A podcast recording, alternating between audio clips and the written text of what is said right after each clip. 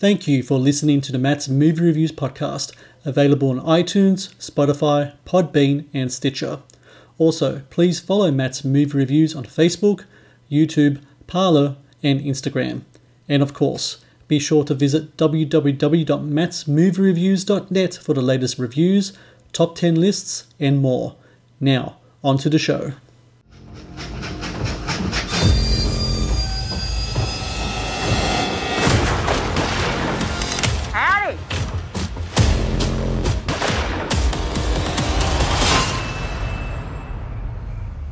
Where's a goddamn sink?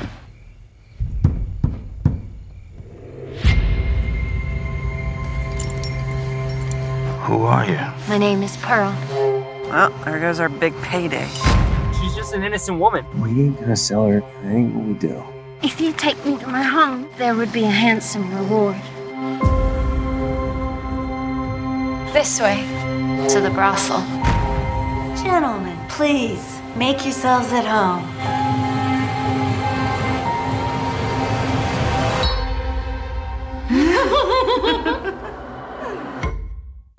Hello and welcome to the Matt's Movie Reviews podcast. I am your host, Matthew Perkovich, and this is episode number 285. Releasing on digital and video on demand on August 21 is The Pale Door, a horror western hybrid that focuses on a gang of outlaws that find themselves battling a coven of witches after a train robbery gone bad. Joining me now is the director and co-writer of The Pale Door, Mr. Aaron B. Koontz. Aaron, I thank you very much for joining me on the podcast. Thank you so much for having me, Matt. It's a pleasure to be here. So, before anything else, I really want to talk about the title of the movie and um, the beginning of the film. You quote the Edgar Allan, um, Allan Poe poem, um, "The Haunted Palace." Um, talk to me about that poem. What does it mean to you? Is that something that you had on your mind for a while and you always wanted to use as a title for a film, or did that come come afterwards uh, when you're looking for something to you know, to some influence as to what you will um, title your film? Uh, well, it's oddly kind of a combination of both. So, I mean, I'm just an Allan Poe fan. I have a book of poems that I've had as a coffee table book for a long time, and The Haunted Palace was one that, that I'd revisited uh, many times. And the, the film was untitled for a while. And I remember I went back and I was just kind of I, I wasn't trying to find a, a name. I just was was reading it because uh, I enjoyed doing so, and then kind of came across and I loved I, just kind of love the imagery of, of this poem about this this town that's now become this like cave, you know, this kind of place of evil, and and then what it can do to people. And it talks about how evil can overtake you and change you. And uh, you know this, and then there was such a creepy line of to laugh but smile no more. And this mm. idea of laughing without smiling was just so scary to me. So originally I was like, oh, the haunted palace. Why don't I just call this the haunted palace? And then and then I was reading the Pale Door just kind of reminded me of the Pale Horse, and it just kind of had this Western kind of feel to it. And it was right, and it was in that same stanza. And I was like, oh, this is perfect. I'm just gonna, and I, I just told the team, I was like, guys, I, I don't. If everybody disagrees with me, I'm not doing it. This, this is not all the movie. like I found it. We're going with it. It's perfect. Uh, I was so excited to make it happen, and I think it's just so. It's wonderfully apropos to be able to put a Poe quote at the beginning of this movie um, for for all those reasons. So yeah, I was delighted to make it happen. And it's a great title as well. It brings about a real sense of mystery. I'm sure that's something that you wanted as well for your movie. Absolutely. You know, this is something where, you know, there's even a line where he says, you know, we, we walked through the pale door and hell was our reward that we added later after I had found the title. And because I think there's just something about these journeys that you're going on and they don't, they don't know, they don't, I, I talk with the actors many times about how, look, you're just looking at the colors of the, of the threads and you have no idea what the pattern of the quilt is, you know, and we're there's this there's this overarching kind of thing going on here, and these these witches and these powers are kind of pulling strings in a way that you're trying to kind of figure out your place within it, and that mystery just adds to the elemental nature of it, the the dread, the suspense, and what's there. So yeah, I'm glad I'm glad that that, that seems to, to work with folks. Um, it's such an interesting hybrid, the Western and uh, in this type of this type of horror movie. Um, interestingly, I, I mean, I was doing some research on yourself, and I came across this quote you had about an analogy between outlaws and witches, the special connection that they have. Can you maybe um, talk about that a little more um, for my listeners, please?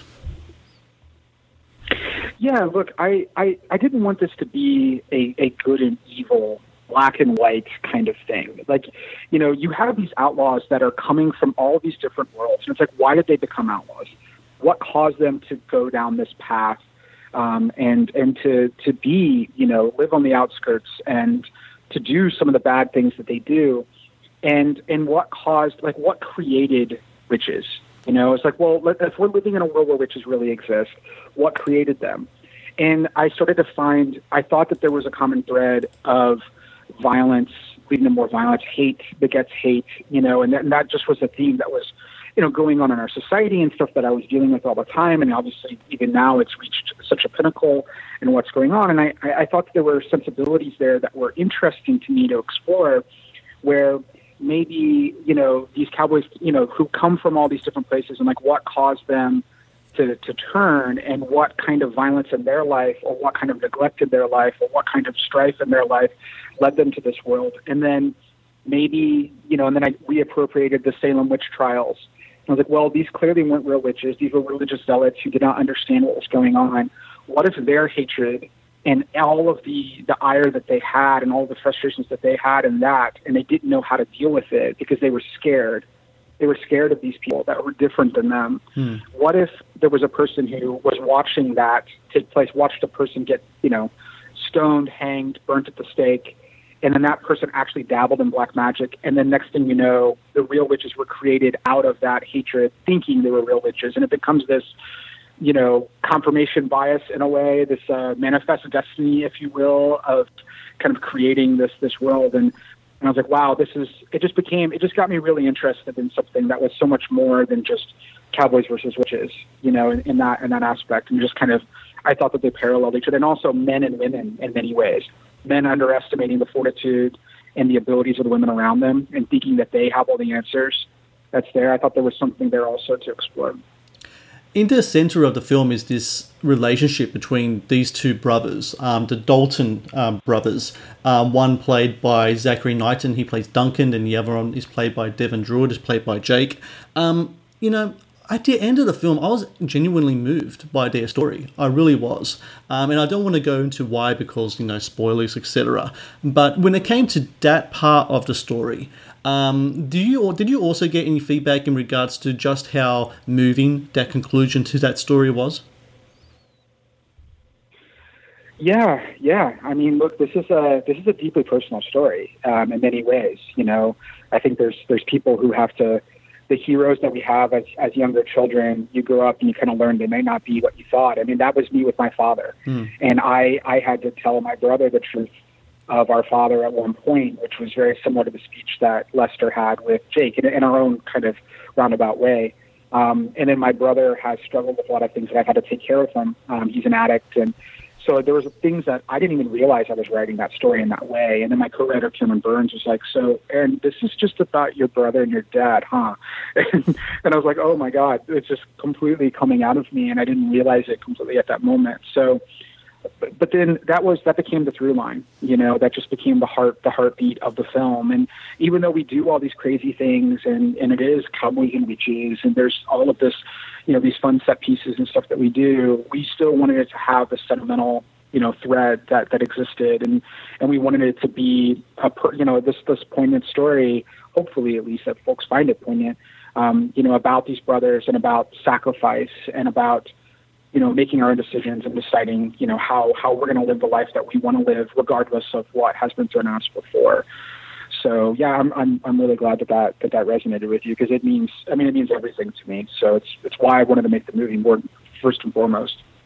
And um, just to get into a different part of the film, um, the witches themselves, the look of the witches, um, kind of like these kind of charred remains of, of, and very kind of monstrous look. I mean, there's so many ways you can go when you create a movie like this and that type of creature design.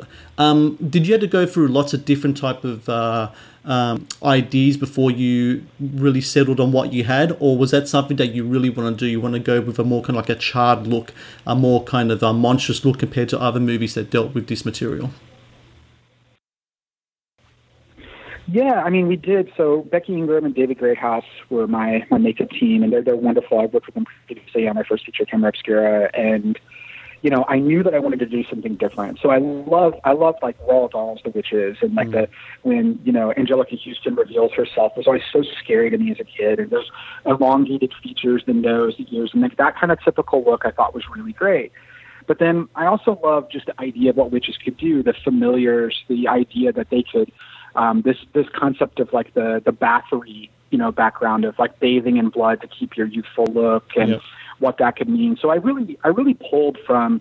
It's an amalgamation of so many different aspects of witch folklore that I really liked, but I wanted a different feel. Like to me, if that that kind of that feature, like like I said in the Roald Dahl Witches, like they them running after the cowboys just didn't feel as scary. And then once I tied in the uh, the aspect of Salem and this idea that some were burnt at the stake, well, and that could have potentially be their original their original form, or the last form before they kind of became these full witches. Well, then that just allowed us to take that form, that Roald Dahl style um, that was there. Was not just Roald Dahl, but just I think keep thinking of that film in particular. Yeah. Um, but that kind of style and look, and then as if they were burnt, and then that became really really fun to do. Um, and it just it just allowed us to add a little kind of glisten to them, and also inexpensively. I mean, even though it took four plus hours of makeup to do them, it allowed me to have the same people play multiple witches, mm. which really helped. So you could like change up their look and the makeup because Yeah. they were so covered. It was head to toe, four hour makeup jobs that you could just change contacts, make certain aspects and features, and then you could get more witches out of limited number of actors. So that was kind of a trick that we did, and it worked out really well. Working with practical effects, what advantages are there, what advantages are there working with a practical effects as opposed to say computer generated stuff as a filmmaker to be able to see, to be able to feel, to be able to touch what is happening in front of you as opposed to what it might look like later in post production? Yeah, I mean, look, I think the energy on the set is one of my favorite parts about it because you're making an indie film, you're working long hours, people are usually, you know, wearing multiple hats, you're asking a lot of your crew. And when you get to pull off, and when it's a CGI effect, it just kind of looks goofy and you don't know how it's going to be, and people don't really get excited about what's going on. There's something beautiful when you pull off a gag and this crazy thing happens and everybody sees it and it gets everybody pumped up and they're like, whoa, what is this movie going to be like? And it gets the crew who maybe not even haven't even read the script. Some crew, you know, that happens many times. They're like, whoa, this is exciting. And it just kind of reinvigorates people um, to kind of keep pushing through and make that happen and creates this kind of camaraderie. So there's a there's just a wonderful set feeling of pulling off a gag and seeing these things in person. It just and also from the actor standpoint too. I think they just it allows I think performances to stand out. It allows to get a more visceral reaction um, than when you're acting against a tennis ball or a person in a blue suit. You know, it's just a very different thing. So I'm a big believer in practical effects. The Thing is one of my favorite films of all time, and I go back and I think about those kind of feelings and looks and atmospheres and, and textures. And so that's something I always want to do in all my films. Um, finally, I wanted to ask, you know, when on the Western, such a rare opportunity these days. Westerns don't come around, around that often. When you flesh out your ideas, you have your script, and you know you're going to be working on a Western or a, or a variation of a Western movie, what was the one thing that you really wanted to do um, that's aligned with Western genre filmmaking that you did get to do, and what was that feeling like? rob a train. rob a train. I had, I mean, originally it was a stagecoach, and then we scouted everything out for the stagecoach robbery, and then our horse wrangler came in and said, "Sorry, the horses can't run on this terrain um, at all." So we had to rethink it. And this is literally a week before shooting. Roman Dent, um, one of my producers, uh, Sean Talley, a co-producer, and my DP, we went to lunch, and a person got up who was sitting. And we were trying to just get game plan, like, what can we do now? How can we figure out this big robbery scene? And it, you know, I really wanted a big Western set piece. Yeah. And then somebody stood up and on the back of their shirt it said Oklahoma Train Museum. And we're like, whoa, what is that? And we looked it up, and it, they had a steam engine train from from the 1890s. It was actually I think like 1903 or so, so really close of era. Uh, and it didn't work. We had to do get like a pusher and add some like digital smokestacks, and we had to kind of you know make some things kind of work around it. But the fact that we got to to actually rob you know an of era steam engine train with a gang of cowboys. I mean, I I used to wear a bandana as a kid and pretend like I was robbing a train as a child. So it's um you know for that to happen was a really really cool and surreal experience. It's just again, it's one of those set pieces where it's so massive and so amazing to be there in person, and just kind of you just feel the energy um, of that, and it just again one of those kind of reinvigorating the crew moments, you know, and the train sequence absolutely did that. So, for everyone listening, August 21 in theatres, on demand, and digital, The Pale Door, horror western hybrid. Really recommend you watch it. Uh, great cast, great film, and Aaron B. Koontz, I thank you very much for your time today and congrats with the film. Thank you so much. I really appreciate your time, the thoughtful questions, and I look forward to talking to you in the future.